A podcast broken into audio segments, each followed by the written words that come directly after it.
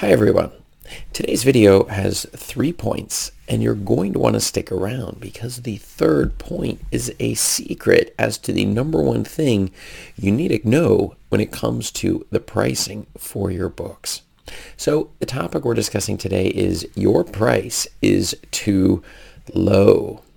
By the end of this video, you're going to know the theories behind pricing and what role it plays with regards to the amount of money that you're making for your books, you're going to have the necessary information in order to pick the right prices for your books and adjust them accordingly. And you're going to feel great that you're not leaving money on the table you could be making if your prices were correct for your books. This is Chris Baird from selfpublishingmadeeasynow.com, where self-publishing doesn't have to be so hard. Hit the subscribe button if you'd like for me to make more videos like this one, and check out below in the description and grab a copy of my absolutely free self-publishing checklist to make sure that you are not skipping any of the steps necessary when it comes to winning the self-publishing game. So let's get into it. From my own story, when I put my very first book onto the market, I had to fill out the pricing. You have all of these different regions, and the question is which pricing should you use? But it's even much more complicated than that because you have different types of books.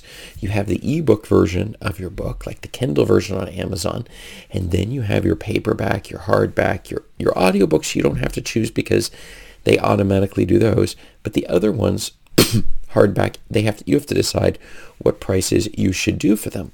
Now I can say with the Kindle versions, it's a little bit easier. Amazon knows at what rate they're going to make as much money as possible, and that is between $2.99 and $9.99. During in that regions, in this re- price region, you're going to be making 70% on the sales of your books, which tells you, or Amazon's way of saying, look, just choose somewhere in that range. Do not go super high or super low or we're going to punish you by taking a lot more of the royalties. In reality, you would just be losing money anyways outside this range. So for me, it was easy in that range to decide. But then for paperbacks, how low should I go?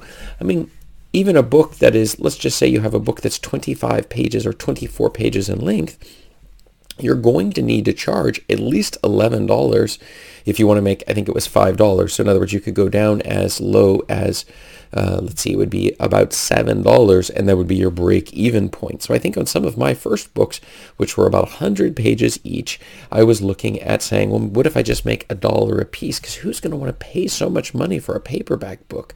I just couldn't see it being very marketable. And if I saw there were a lot of sales, well, then I would take the price up. The only problem is this is a terrible strategy. I was charging way too low with regards to my book. I misunderstood the role of pricing.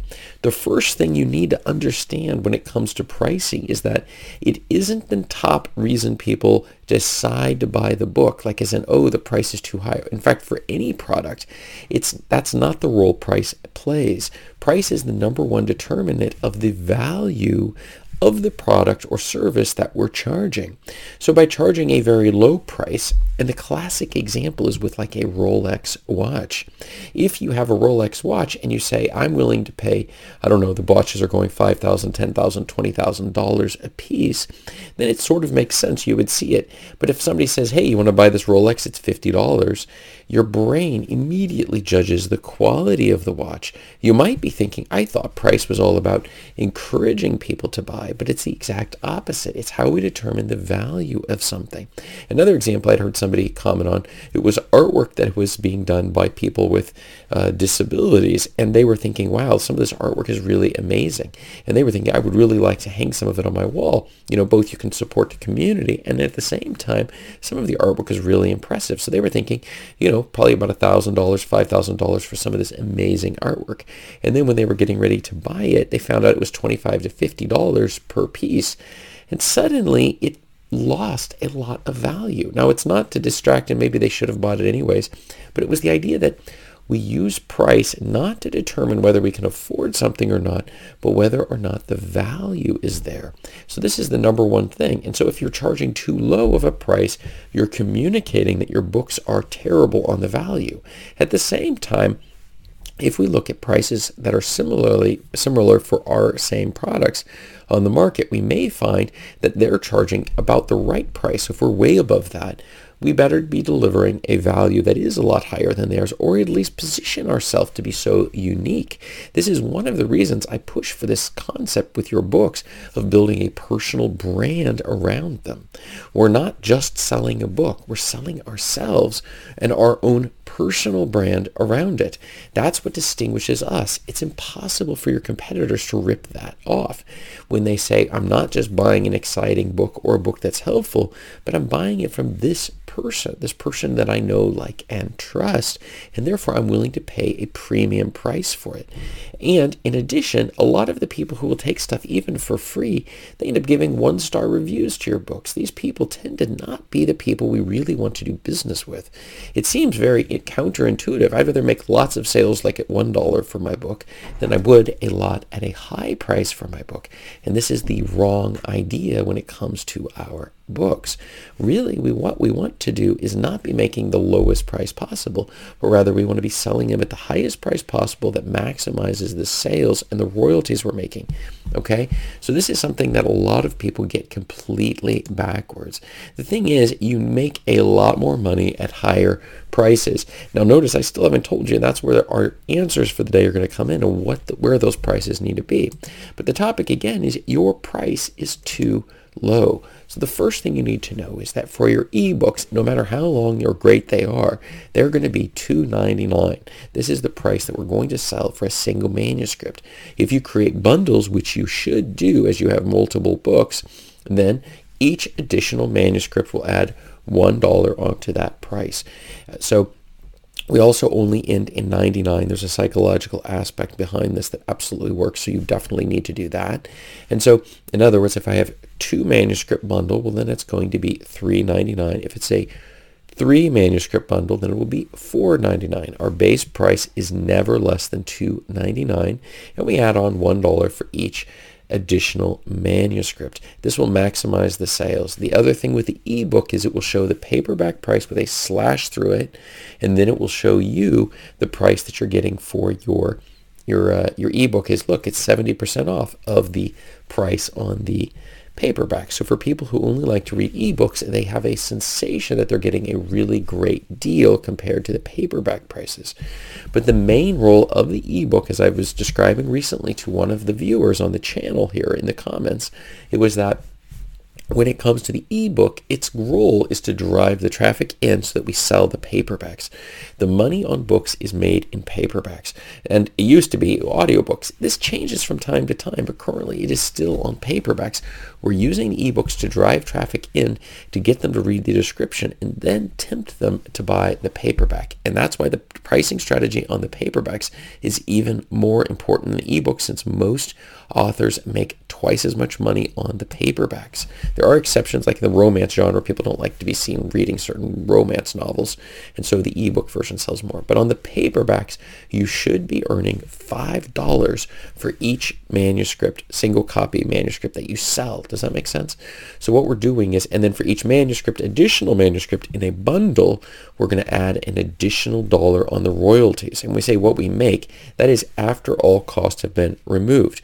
So for many books, your base price is going to be, let's say if the book were only 25 pages, which is the minimum length of a of a paperback book, it's going to be priced at $11.99 on Amazon, okay? That will earn you $5. If you have two books together, let's say now we're at 50 pages, we're going to go to uh, maybe $12.99, but it could go up to 13 or 14 because sometimes the prices on the production of the of the paperback books change as you do it. So as you adjust the price, look and see how it goes up. They have calculators that you can use on Amazon to see it quickly what where the pricing should be. You should be earning $2, that would be $6 then for two books, and $7 for three. And this, there's a psychology on these bundles as well that we're playing on, which is that people feel they're getting more value when they simply are buying a bundle. Because look at this, you're getting two or three books and only at a small increase in the overall price.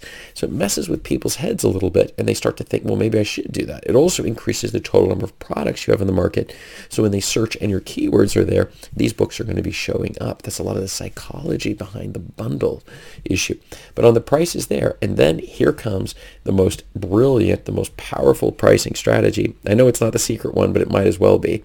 It's that when you make six sales on your books. For every six sales within, let's say in the last 90 day period, you raise the price a dollar. If we go a 90 day period without making any sales on our books, we go back to the base price. So if we're not making any sales at all, back to the base price. The base price again, $5 in royalties, and we just keep going up.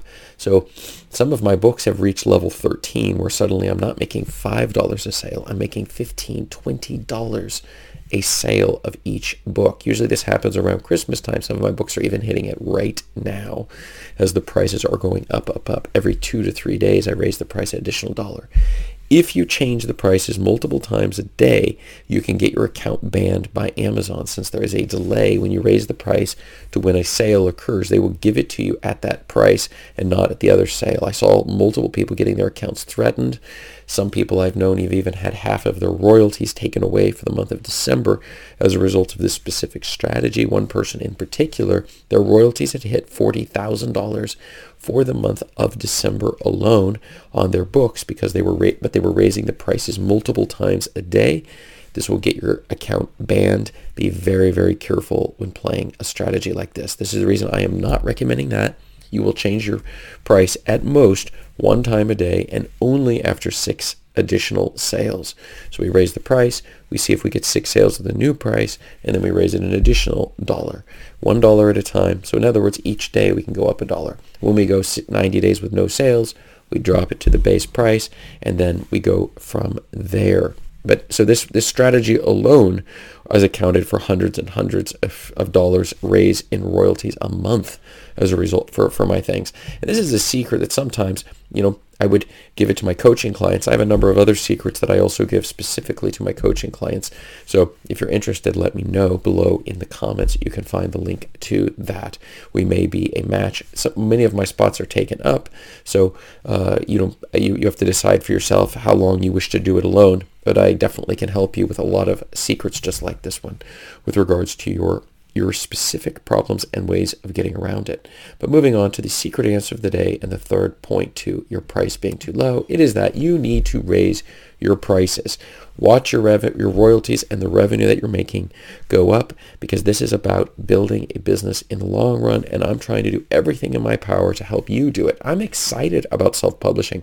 But like a board game, why play the game to lose? Why not play this game to win? Winning means more readers are getting to see and read the amazing content that you have on the market. And if you don't have it on the market, get your books out there, okay? Get them on the market, let people start buying them so we can start making money off of our books. This builds excitement and that causes you to want to write more books and it makes your readers more interested. We get into a feedback loop here. And if you need help, please let me know. I do coaching. I have a regular base of clients that we're continually going around and hitting your problems as they come up and we go from there in terms of raising the amount of money that you're pulling in. But let's move on to the uh, final thing. My question for you is, are you charging too little for your books? If you are, write yes below in the comments. And if you're right, not charging too little, write no below in the comments because I need to know where you're coming from. And check up above me here for more video answers to your self-publishing questions. Thanks.